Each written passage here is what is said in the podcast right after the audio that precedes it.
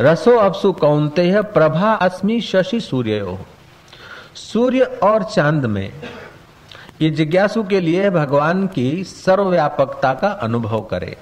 भगवान की भावना करना, ब्रह्म भावना करना, भगवत बुद्धि करना, भगवत भावना करना एक बात है और भगवत तत्व का साक्षात्कार करना दूसरी बात है। शालिग्राम में भगवत भावना की शिव जी के बाण में शिव जी की भावना की। अंबा जी की प्रतिमा में माँ की भावना की। ऐसे किसी वस्तुओं में भावना, भगवत भावना अच्छा है। लेकिन भगवत भावना एक बात है। भगवत भावना भावना करने वाले के अधीन रहती भाव हमेशा भाव करने वाले के अधीन होता है। ज्ञान भाव करने वाले के अधीन नहीं होता। ज्ञान वस्तु तंत्र होता है। जो वस्तु जैसी है, उस वस्तु को वैसी का वैसी जानना ज्ञान है। और जो जैसी हमने नहीं जानी और भावना की तो भावना में परिवर्तन हो जाता है। भावना अंतकरण की एक किसी ने पूछा कि महाराज, भगवान के दर्शन में और आत्म साक्षात्कार में क्या फ़र्क है? प्रभु का दर्शन हो जाए श्री कृष्ण का श्री रामचंद्र जी का और भगवान का भगवान का दर्शन और आत्म साक्षात्कार में क्या फ़र्क है? भगवान का दर्शन ये चित्त की भाव प्रधान वृत्ति है। भगवान का दर्शन ये चित्त की प्रेम माधुर्य भरी वृत्ति है। और आत्म साक्षात्कार चित्त को जो चैतन्य सत्ता देता है। अनंत अनंत चैत, अनंत अनंत चित्त, अनंत अनंत सूर्य, अनंत अनंत चंद्रमा, अनंत अनंत नक्षत्र जिस तत्व से चल रहे हैं और अपने अपने नियम से काम कर रहे हैं, उस तत्व को मैं रूप में अनुभव करना यह साक्षात्कार है। युधिष्ठिर को अभी जिसको दिल्ली बोलते हैं, उस समय हस्तिनापुरी बोलते थे। महाभारत के युद्ध के बाद युधिष्ठिर को राज्य अभिषेक हुआ। युधिष्ठिर को राज्य अभिषेक करके भगवान श्री कृष्ण सुभद्रा के साथ द्वारका लौट रहे थे। मारवाड़ देश में मातंग ऋषि नाम के एक ऋषि बड़े सात्विक ऋषि थे। खूब तप करते थे। ब्रह्मचर्य का ओज और भृगु के घर जन्म लिया हुआ। ब्रह्मचर्य जप तप ने उन्हें चमका दिया था। भगवान श्री कृष्ण ने उनका सत्कार किया। श्री कृष्ण उनके दर्शन करने गए। हम्म, उत्तम। उत्तंग ऋषि का श्री कृष्ण ने सत्कार किया, बाद में उत्तंग ऋषि ने श्री कृष्ण का भी आदर किया, पूजन किया, सत्कार किया। बातचीत चली। बातचीत करते करते श्री कृष्ण ने बताया कि महाभारत की युद्ध का पूर्ण विराम हुआ, राज्य अभिषेक करके आए। कौरव ऐसे मारे गए, पांडव का विजय हुआ। जब कौरवों के विनाश की बात सुनी, उत्तंग ऋषि ने, कुपित हो गए। कुरु वंश में इतने महरथी थे, इतने बलवान व्यक्ति और उन सब का विनाश तुमने करवा दिया।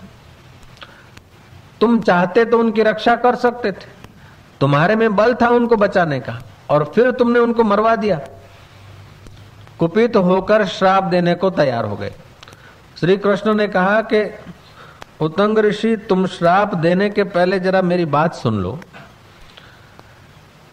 आप भृगु के कुल में हुए हो, ब्रह्मचर्य का बल है आप में। जप का, तप का, धारणा, ध्यान का तुम्हारे पास सामर्थ्य है, लेकिन मेरी बात जरा सुन लो। तुम्हारे जप से, तुम्हारे ब्रह्मचर्य व्रत से, तुम्हारे सत्य व्रत से तुम्हारे पास तो शक्ति है, लेकिन सब शक्तियों का जो मूल कारण है, वो मैं हूँ। मैं तुम्हारे इन श्रापों से प्रभावित नहीं होता हूँ। कारण कभी कार्यों से प्रभावित नहीं होता।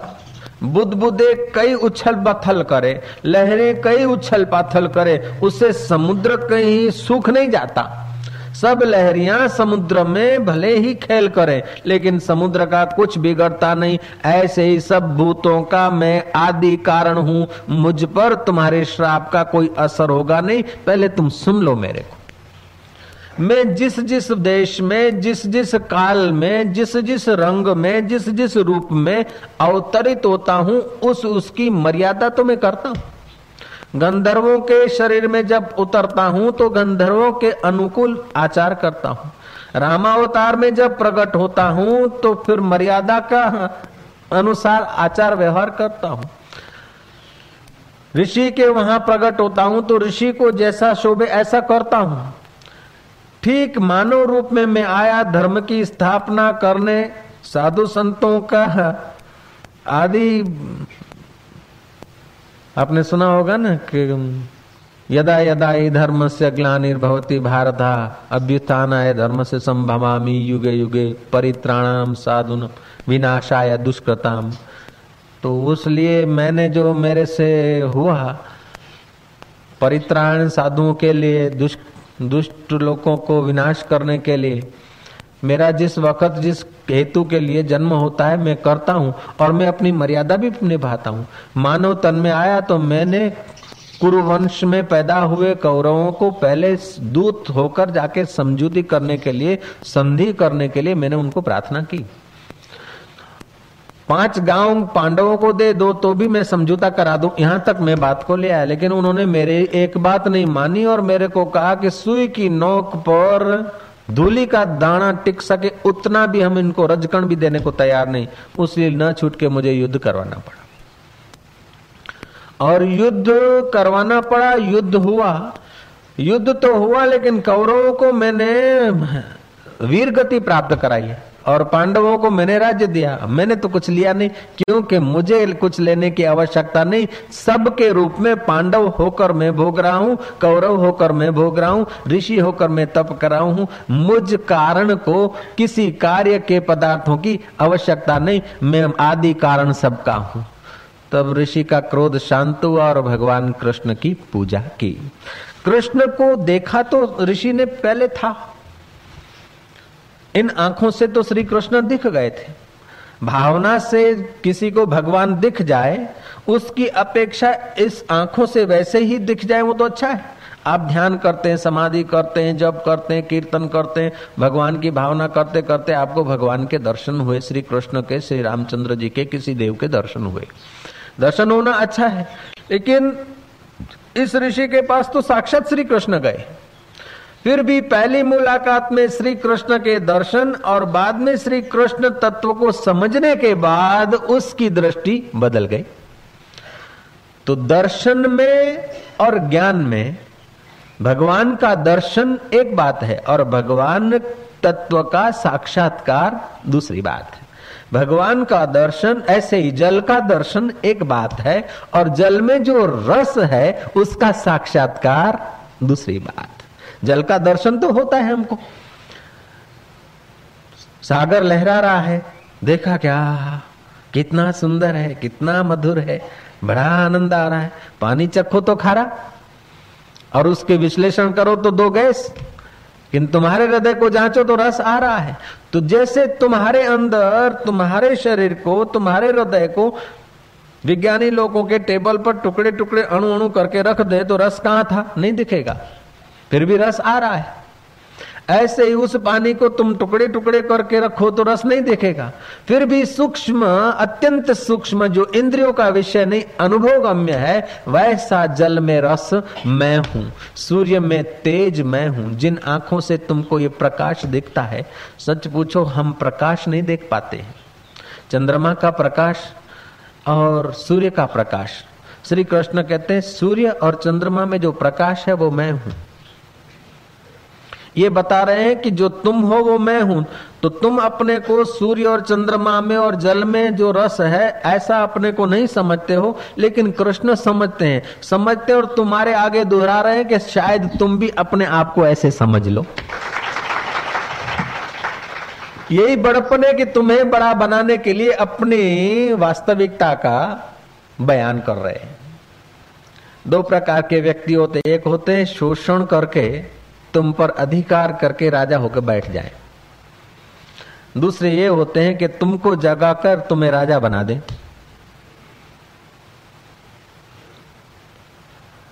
तो जो तुमको जगाकर तुम्हें राजा, महाराजा बना देते हैं, राजा बना देते हैं, वे महाराज होते हैं। श्री कृष्ण महाराज बोले जाते हैं। भगवान कृष्ण, श्री कृष्ण महाराज ने कहा कभी कभी महाराज भी बोलते हैं उनको, जो राजा बनाता है तो वो महाराज हो जाता है, राजाओं को बनाने वाला। एक्टरों को नचाने वाला डायरेक्टर होता है ना, ऐसे राजाओं को बनाने वाला, वो महाराज होता है। महान राज्य उनके पास है। हमको जो प्रकाश दिखता है, सच पूछो तो इन आँखों से प्रकाश दिखता नहीं। प्रकाश जिन पदार्थों पर पड़ता है, वे रूपांतरित होकर हमको आभास दिखता है। अंधे आदमी को भी प्रकाश नहीं दिखता और आँख वाले को भी प्रकाश नहीं दिखता। अंधे आदमी को तो ये आँखें नहीं, उसलिए प्रकाश नहीं दिखता। और आँख वाले को ये रूपांतर दिखता है, प्रकाश नहीं दिखता। प्रकाश जिन पदार्थों पर पड़ता है और रूपांतरित होता है तो रूपांतर दिखता है, वास्तविक प्रकाश नहीं दिखता। और जो सूर्य में, चंद्रमा में जो वास्तविक प्रकाश है, जैसे जल दिखता है हमको, जल को तोड़ दिया तो हाइड्रोजन, ऑक्सीजन दिखा, लेकिन जल में जो रस है वो दिखता नहीं, वो अनुभव में आता है। ऐसे ही सूर्य में और चंद्रमा में जो प्रकाश है वो प्रकाश मैं हूँ। तो इस सूर्य को और चंद्रमा को देखते हो इनकी इतनी प्रभा देखते हो इन, इन्हीं से सारा जगत संचालित हो रहा है और यही जगत का भौतिक जगत के मूल कारण ये साधन दिखते हैं। लेकिन ऐसे सूर्य और चंद्रमा भी कई हैं। ऐसी पृथ्वियाँ भी कई है और उन पृथ्वियों में गंध गुण पवित्र गंध गुण सुगंध नहीं कहा पवित्र गंध कहा। सुगंध परफ्यूम आदि जो गंधे हैं, सुगंध है, वो पवित्र नहीं है। उन गंधों से, उन सुगंधों से तो आदमी के अंदर सुषुप्त जो सेक्स एनर्जी है, सुषुप्त जो विकार है, सुषुप्त जो ममताएँ है, सुषुप्त जो अहंकार है, वो जागृत होते इसलिए श्री कृष्ण ने पृथ्वी में जो पवित्र गंध वो मैं हूँ। ऐसा नहीं कहा सुगंध सुगंध कहते तो दुगंध दुर्गंध भगवान नहीं है, सुगंध भगवान है। ना, भगवान का वास्तविक स्वरूप न सुगंध है, न दुर्गंध है, पवित्र गंध। सुगंध तुम्हें विकारों के तरफ़ ले जाती है और दुर्गंध तुम्हें ग्लानी के तरफ़ ले जाती है और पवित्र गंध तुम्हें अपने पवित्र स्वरूप के तरफ़ ले आती है। कई लोग अपने को भागशाली मानते परफ्यूम परफ्यूम लगाते इधर उधर यहाँ वहाँ, तक हाँ शौक। लेकिन वो अपने केंद्र से नीचे गिराने की चीज़ें पेरिस में तो इसके विशेषज्ञ हैं कई लोग। परफ्यूम, कौन सा परफ्यूम, कौन सी गंध से आदमी की कौन सी ऊर्जा विकसित होगी? और वो ऊर्जा, वो जीवन शक्ति नीचे के तरफ़ जाएगी। उन लोगों ने ऐन्द्रिक खोज किया। ऐन्द्रिक खोज में आदमी को सुख के तो साधन दिए, लेकिन सुख के साधनों के साथ साथ वो सुख के साधन आदमी को परमात्मा गंध से, परमात्मा पवित्रता से, परमात्मा शांति से, परमात्मा रस से वो साधन दूर ले जाते। इसीलिए जो अत्यंत भोगी है, उसके जीवन में विक्षेप ज़्यादा होता है। जो अत्यंत भोगी है, उसके जीवन में भय ज़्यादा होता है। जो भोगी है उसके जीवन में विकार ज़्यादा होते क्रोध ज़्यादा होता है, अशांति ज़्यादा होती और जो कम भोग भोगता है, उसमें क्रोध, अशांति, विकार कम होते हैं। लेकिन जो भोग और योग, राग और द्वेष, इन पवित्र और अपवित्र दोनों से परे, शुभ और सुगंध और दुगंध दोनों से परे, जहाँ से पवित्र गंध का भी ज्ञान होता है, उस स्वरूप को जो मैं मान लेता है, उसकी तुलना अष्टावक्र कहते हैं, तुलना के न जायते।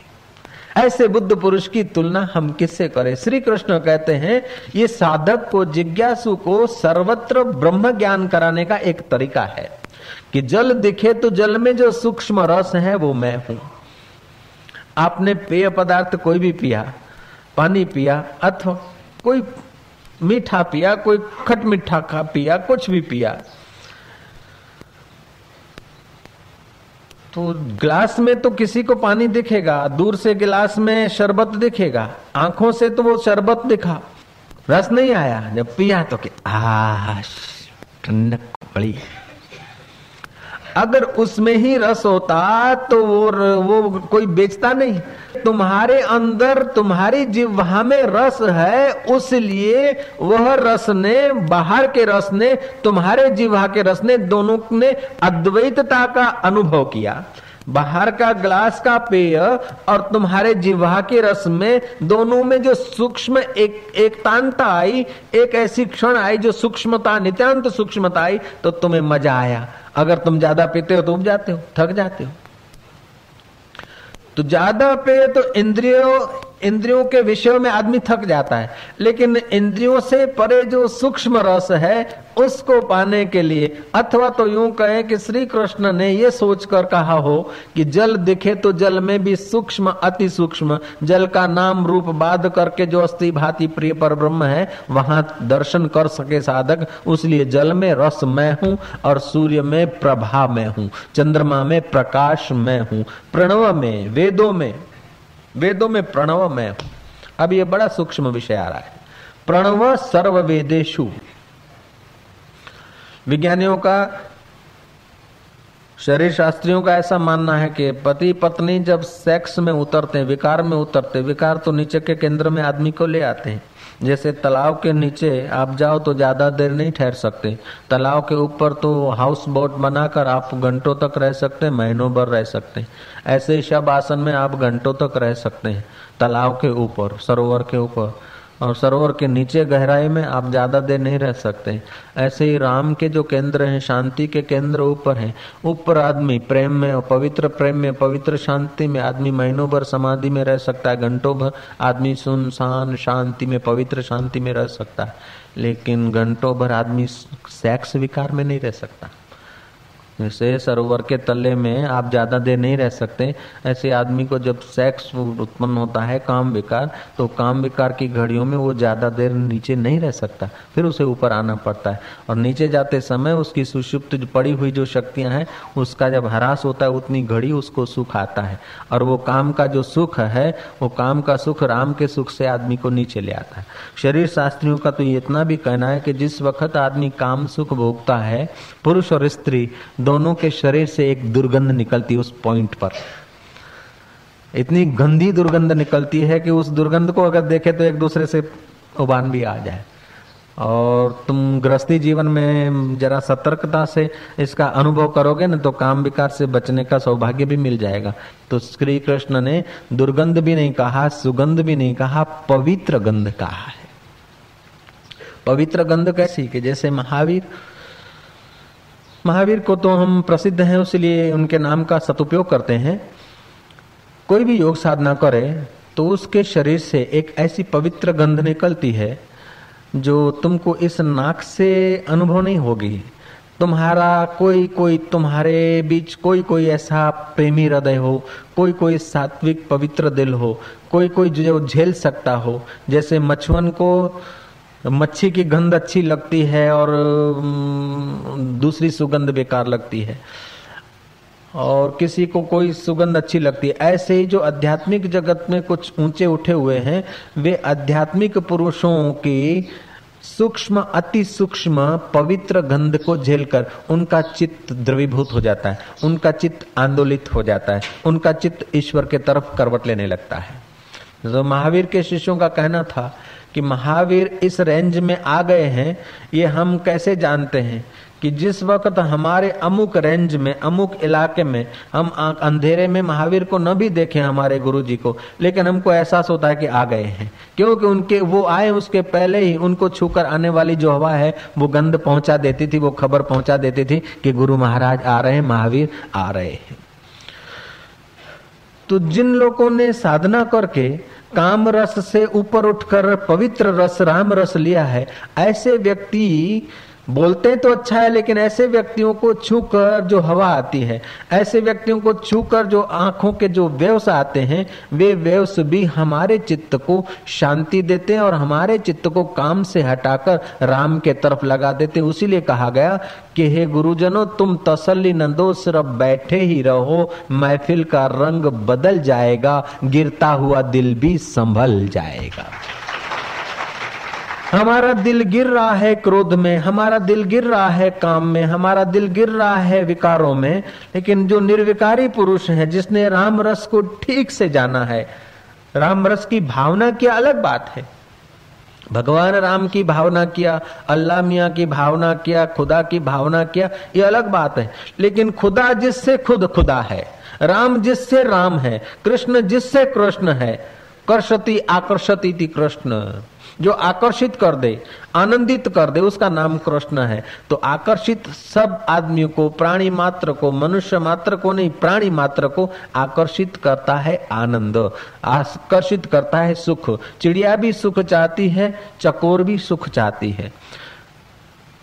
पहलवान भी सुख चाहता है, गरीब भी सुख चाहता है। एक सेठ जी थे। सेठ जी ने सुन रखा था कि दो कौवों को एक साथ देखने से आदमी का भाग्य खुलता है।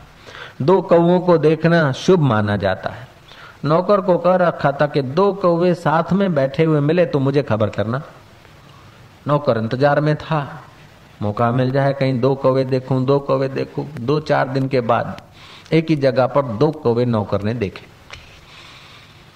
तो भागा गया और सेठ जी तो चौथे रूम में थे। और सेठ जी बुलाने गए। सेठ जी चप्पल बप्पल पहन के जो बाहर आए तो देखा कि दो कौवे तो है नहीं।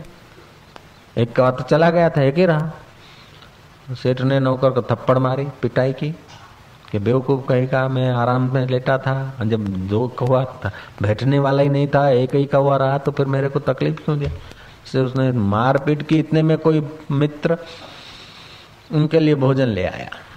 आज मेरे घर में जमाने थी ऐसा ऐसा और आप भोजन कर नौकर ने कहा कि सेठ जी अच्छा हुआ कि आपने एक कौआ देखा। एक कौवा देखा तो आपको दावत मिली, एक कौवा देखा है तो भोजन मिला, और दो कौवे देखते तो मेरे जैसी मार मिलती तुमको। मैंने दो कौवे देखे तो मार खाई, और तुमने एक कौवा देखा तो भोजन खा रहे। जय जय। ऐसे जल में जो रस है, तुम्हारे रस, तुम्हारे अंदर रस है, ये है दो कौवे। लेकिन जल के अंदर जो रस है और तुम्हारे अंदर है, इन दोनों कौवों में भी रस रूप में एकता है। ग्लास में जो तुमने पेय पिया है तो पिए, पीने जैसा, पीने योग्य और पीने वाला, पीने का रस लेना। इन दोनों के वास्तविकता में एकता है, दोनों की गहराई में अद्वैत है। बाहर से जल अलग है और तुम अलग हो। हकीकत में जल और अन्न से ही तुम बने हो और तुम्हारे से ही और जल अन्न बनता है। शरीर को जला दिया, बाष्प हो गया, फिर वर्षा तो इसमें जो जल तत्व है, पृथ्वी तत्व है, तेज तत्व है, वायु तत्व तो ये बदलता रहता है, घास से मांस मांस से घास। तो हकीकत में देखा जाए तो इनमें जो मूल है, इस पुष्प में जो आकर्षण है। इस पुष्प को देखकर जो तुम्हारे अंदर रस उत्पन्न होता है, इसमें वो सुषुप्त रस है, इसमें वो परमात्मा की चेतना है, सुषुप्त है और तुम्हारे वहाँ जागृत है। इसलिए इसको देखकर आप आनंदित होते हो, लेकिन तुमको देखकर ये आनंदित नहीं होता।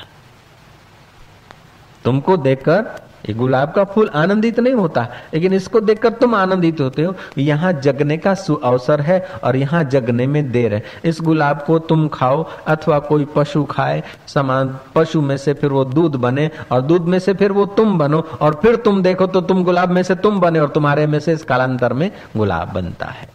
तो जिसको तुम मानते हो मैं, उसमें तो रूपांतर होता रहता है, लेकिन जिसको श्री कृष्ण मैं मानते हैं, उसमें रूपांतर नहीं होता है। ये विषय जरा सूक्ष्म है।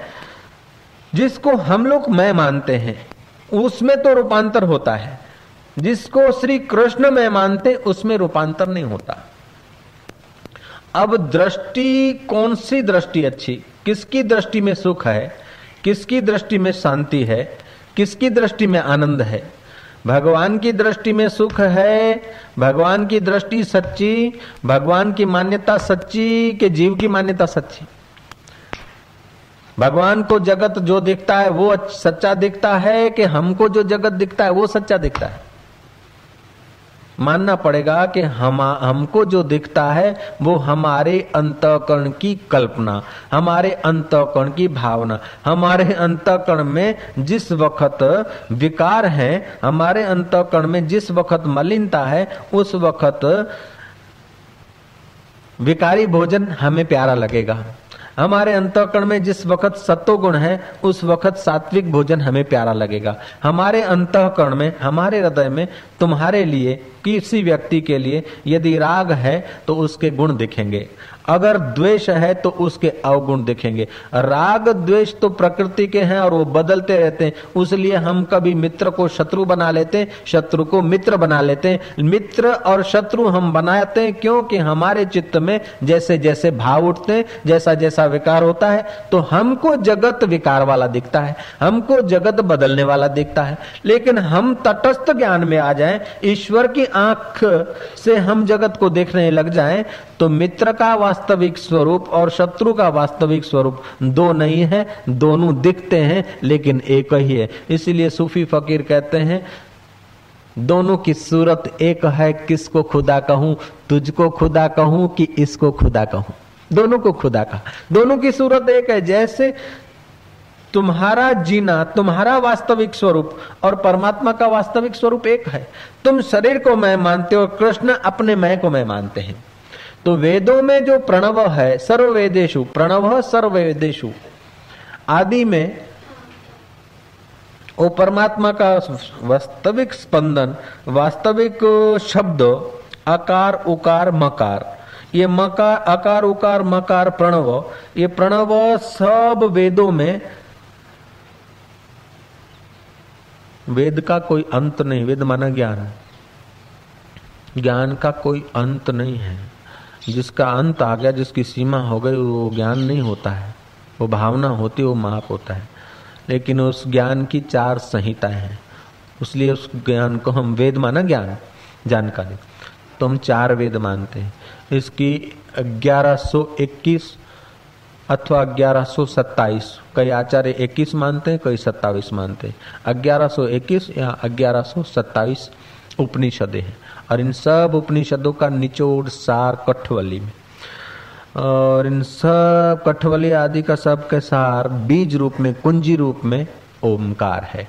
अकार, उकार, मकार। विवेकानंद कहते थे, सब धर्म ग्रंथ, सब शास्त्र, सब संप्रदायों के शास्त्र नितांत तालाब में चले जाए, रसातल में चले जाए, फिर भी जब तक कोई सदगुरु और सत शिष्य पृथ्वी पर मौजूद है तो धर्म फिर से उठेगा। सत शिष्य कौन है कि ओम की व्याख्या सुन सके? और सदगुरु कौन है जिसके चित्त से ओमकार का अनाहद नाद गूंज सके? तो प्रणव सर्ववेदेशु शब्द खय पुरुषम नृषु। हे अर्जुन, मैं जल में रस हूँ, चंद्रमा और सूर्य में प्रकाश हूँ। संपूर्ण वेदों में ओमकार हूँ। अकार, उकार और मकार। अ अ को छोड़कर आप क नहीं बोल सकते हैं। कोई भी आप स्वर बोले, स्वर और व्यंजन होते ना तो बिना अकार के कोई आप बोले नहीं होगा। तो अकार जो है, सृष्टि का स्थूल विश्व, उकार तेजस मकार प्राग्ञ और ओम की जो अर्ध मात्रा है वो तुर्य। ओम जो है सबका बीज है, सबका माई बाप है, मूल कारण है। और ये ओम तुम्हारे जन्म से लेकर मृत्यु तक और मृत्यु से लेकर जन्मांतर तक, ये जो चैतन्य स्वरूप परमात्मा है, इसी परमात्मा का वास्तविक ध्वनि प्रणव सब वेदों में, सब ज्ञानों में जो ओम है वो मैं हूँ। तो आकाश में जो शब्द गुण है वो मैं हूँ, सूक्ष्म। वेदों में जो ओमकार है, वो मैं हूँ। तो सूक्ष्म तत्व के तरफ़ इशारा किया कि शब्द में मैं हूँ, ओमकार वेदों में, शब्दों में जो ओमकार है, वचनों में जो ओमकार है, वेदों में जो ओम है, वो मैं हूँ। तो ओम को हम दो ढंग से देखें। एक तो स्थूल रूप से ओम की आकृति। उस स्थूल रूप से आकृति को हम आज्ञा चक्र पर ध्यान लगाकर अथवा हृदय में उसकी भावना करें, अथवा नाभि केंद्र पर उसका ध्यान धरें। तो भी हमारी सुषुप्त ओमकार की जो सूक्ष्म शक्तियाँ हैं, वो विकसित हो सकती है। दूसरा, हम ओमकार का उच्चारण करते वैखरी के द्वारा। वैखरी से जब करते करते फिर मध्यमा में जाएँ, मध्यमा से पश्चंती में जाएँ पश्चंती से फिर हम जब परा में आ जाते तो अत्यंत सूक्ष्म अवस्था मौन को हम उपलब्ध हो जाते हैं। और वो जो मौन की अवस्था है वैखरी, मध्यमा पश्चंती और परा।